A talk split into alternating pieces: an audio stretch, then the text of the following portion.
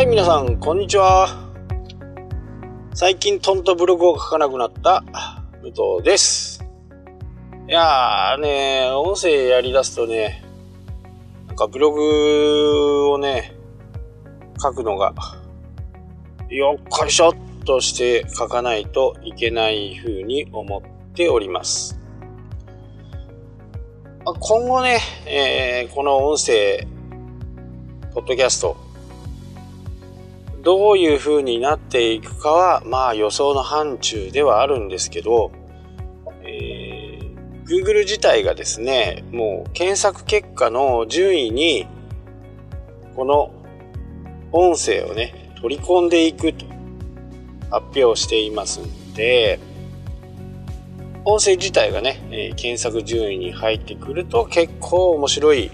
話になるんではないかなと。ただし、日本でそれが反映されるのは、アメリカでやった後1年ぐらい。は今までのね、えー経験から早くて1年、遅けりゃ2年みたいな感じですけど、えーコンテンツとしてはね、えー間違いなくね、注目されるコンテンツの一つになっていきますし、ちょっとしたね、隙間、時間を利用して聞いてもらえるのがね、やっぱりこのポッドキャストの本当にいいところですよね。電車に乗ってる、車に乗ってる、バスに乗っている、移動時間なんかはね、特にこう、ポッドキャストで聞けるものなんで、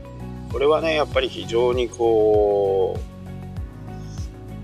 う、その人の身近にね、えーいるような存在になっていくのがね、ポッドキャストでもあると思うんですね。えーもちろんこれ勉強とか英会話のね、ポッドキャストの番組なんかすごいいっぱいあるんで、そういったもので勉強されている方もね、えー多くいるのではないかなと思います。ただ、えーポッドキャストは聞く側はね、えーそれほどストレスなく聞けるんですけど、これがこう作る側という発信する側になるとですね、ちょっと状況が変わりまして、今までですとね、えー音を取るのになるべくね、えーいい音で撮りたいという風な形になるといいマイクが必要であったり、いいスタジオでね、撮る。そういうことで、えー音のね、質の良さっていうのを出していった。まあ本当ラジオのね、えー FM みたいな感じで、いい音でね、聞けるんで、やっぱりこう、発信する側としてもですね、あの、いい音で聞いてもらいたいっていうのがね、やっぱりこう、思うと思うんですね。で、僕が今ね、紹介して皆さんにお伝えしているのはこのアンカー。場所さえ静かなところがあればね、もう iPhone 一つで全てが完結してしまうという、まあ、素晴らしいものですよね。今までは、えー対談の録画とかののプラットフォームもアンカーのこと用意されているんで、友達、アンカーつながりの友達か、アンカーからメールを送って友達と連絡を取り合って、そこから録音を始めて、で、いろいろこう話して、それが録画になって、で、あ、まあ、録音になって、それにバックグラウンドミュージックを入れたり、いらない部分をカットしたりする。そういう編集機能までね、揃え揃えてるのがこのアンカーですね。今までどういう風に、えやってきたかっていうと、例えば、スカイプとかですね、え遠隔でやる。まあ、電話でやる人もはいないとは思うんですけど、電話でもね、全然可能ですよね。その場合に、両方ともがですね、え音声の録音を取っておくっていうところが結構大事なんですよね。で、それを、えー、編集して合わせてミックスして、ミックスダウンをして、一本のこう、番組に仕上げていく。で、えー、実はこれ、番組を作る側が、またそこで大変なことが、その音声と、音声の質を合わせなきゃならないんですよね。例えばすごくノイズが入っていたりとか、えー、音量が片一歩だけが高いとか、いう風な形になると、それをなるべくフラットな状態、聞いてもらってる人が音程が、音音声が上がったり下がったりするのっていうのは、まあ、とてもストレスがかかるんで、それを合わせたりとか、来年はですね、え、12月にできるかどうかわからないですけど、対談とかですね、そういったものも私もね、行っていきたいなというふうにね、思っています。まあそこで、えー、本当にね、ラジオ番組、まるでこう近くにいるような感じのね、えー、ポッドキャストをお届けしたいなというふうに、ちょっと作戦を練っています。これですとね、えー、やっぱりこう、ブログとかですと、言い方はちょっと違うのかもしれないですけど、まあちょっとしたね、おちゃらけたり、まあ僕みたいな年齢になれば、親父ギャグを入れたりとか、そういうものって、どうしてもね、こう、ブログの中ではこう展開できないですよね。もう文字になって、それの、それを読む人のシチュエーションにもいろいろこう変化があるんで、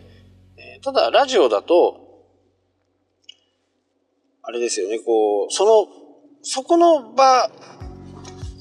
全部を聞いてもらっていれば、なんとなく理解してもらえる。あ、その流れでこうなんだっていう風な形がわかると思うんですね。例えば、こう、マスコミとかの、この一部だけを切り取ったね、ところをクローズアップするこういう風な形にならないですよね。前後があって、その流れで、えー、ああだこうだっていう部分は、これはありだと思いますし、例えば、えー、なんかね、悪口みたいな感じに聞こえるかもしれないけど、その前後を聞いてもらうと、愛情がある励ましだったり。で、そこの部分だけ取るとね、えー、バカとか、アホとかって言ってるかもしれないですけど、その前後の音声を聞いてもらうと、ああ、頑張ってほしいんだなっていうことを、が分かってもらうようなね、部分が出てくると思うんですよね。特にこう、話をしている部分で、ある意味そこはノーカットですから、その辺がね、こう、ラジオのこう、面白いところではないかなとまあ、ポッドキャストの面白いところではないかなと思います。やっぱりね、あのー、何でも究極を求め続けると、あんまりよろしくないんですよね。えー、やっぱりコンテンツとか聞いてもらってる人が、楽しんで聞いてもらったりとか、なので、どれだけ音が良くても、コンテンツが面白くなかったら、やっぱり聞いてる方もね、飽きてきますし、もういいやってなるじゃないですか。でも、品質はある程度いいと。まあ、10点満点だったら5点か6点。で、コンテンツが例えば10点だと。すると、視聴者はずっとついてきてくれますよね。リスナーさんはついてきてくれるんで、そういう番組を僕を目指していきたいなとは思いますけど、まあ、今はね、ちょっと僕もいろいろ試行錯誤して、え、だいぶ落ち着いてきたんですけど、まあ、ただ、あのー、こればっかりはね、自分でも聞いてはいるんですけど、まあ、聞きづらい部分とか、BGM がうるさい時とか、まあそういった時はね、あると思うんですけどね、これフィードバックができないところがちょっと、すべてがね、一方通行になりつつあるのがこの、ポッドキャストなんで、どこかにね、えそういうアンケートフォームみたいなものを作って、えー、今後はね、えー、視聴のね、良し悪しをこう、確かめていかなきゃならないかなっていうふうにも思っています。そうするとフィードバックをもらえるんで、あもうちょっと BGM を下げようかなとか、もうちょっと上げようかなとか、まあ上げることはあんまりないんでしょうけど、えー、ちょっとガチャガチャしたものじゃなくて、もうちょっとクラシック系のものをチョイスしたりとか、そういうね、えー、こともいろいろできると思うんで、これやっぱりこう、周りに聞いてもらうって、どうかっていうのを判断してもらうのがね、やっぱり一番いいのかなと思いますね。まあ、独りよがりっていうのは、あのー、ある意味ね、ある意味自由でいいんですけど、ただ今度、こう、一人ぼっちになってしまうと、どこからもフィードバックが得れないんで、えー、どうしても、こう、孤独になりすぎるっていうのかな。やっぱり一人でずっと話していても、なんかやっぱり面白くないし、聞いてましたとか、アンカーの場合ね、そういう、ういいねみたいのがあります。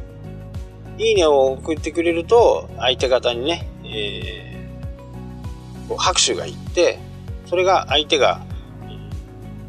聞いたよっていうのがね、えー、わかるようなシステムなので、えー、そういったものはアンカーやっていく時にはね、あの本当にいいかなと思います。もちろん、えー、iPod、えー、っと、えー、っと、ポッドキャストの方 iTunes のポッドキャストの中にも、えー、お気に入りみたいなものはあるんでね、えー、そういったところを押してもらうと、そこで、えー、発信してる側もね、やる気がみなぎってきたり、視聴者が聞いてもらっているって思えば、やっぱりやる気も出てきますしね。その辺は、こう、もしお気に入りのところが、私のところだけじゃなくてね、えー、お気に入りのところがあれば、ぜひともね、そういうふうにフィードバックをしてあげてください。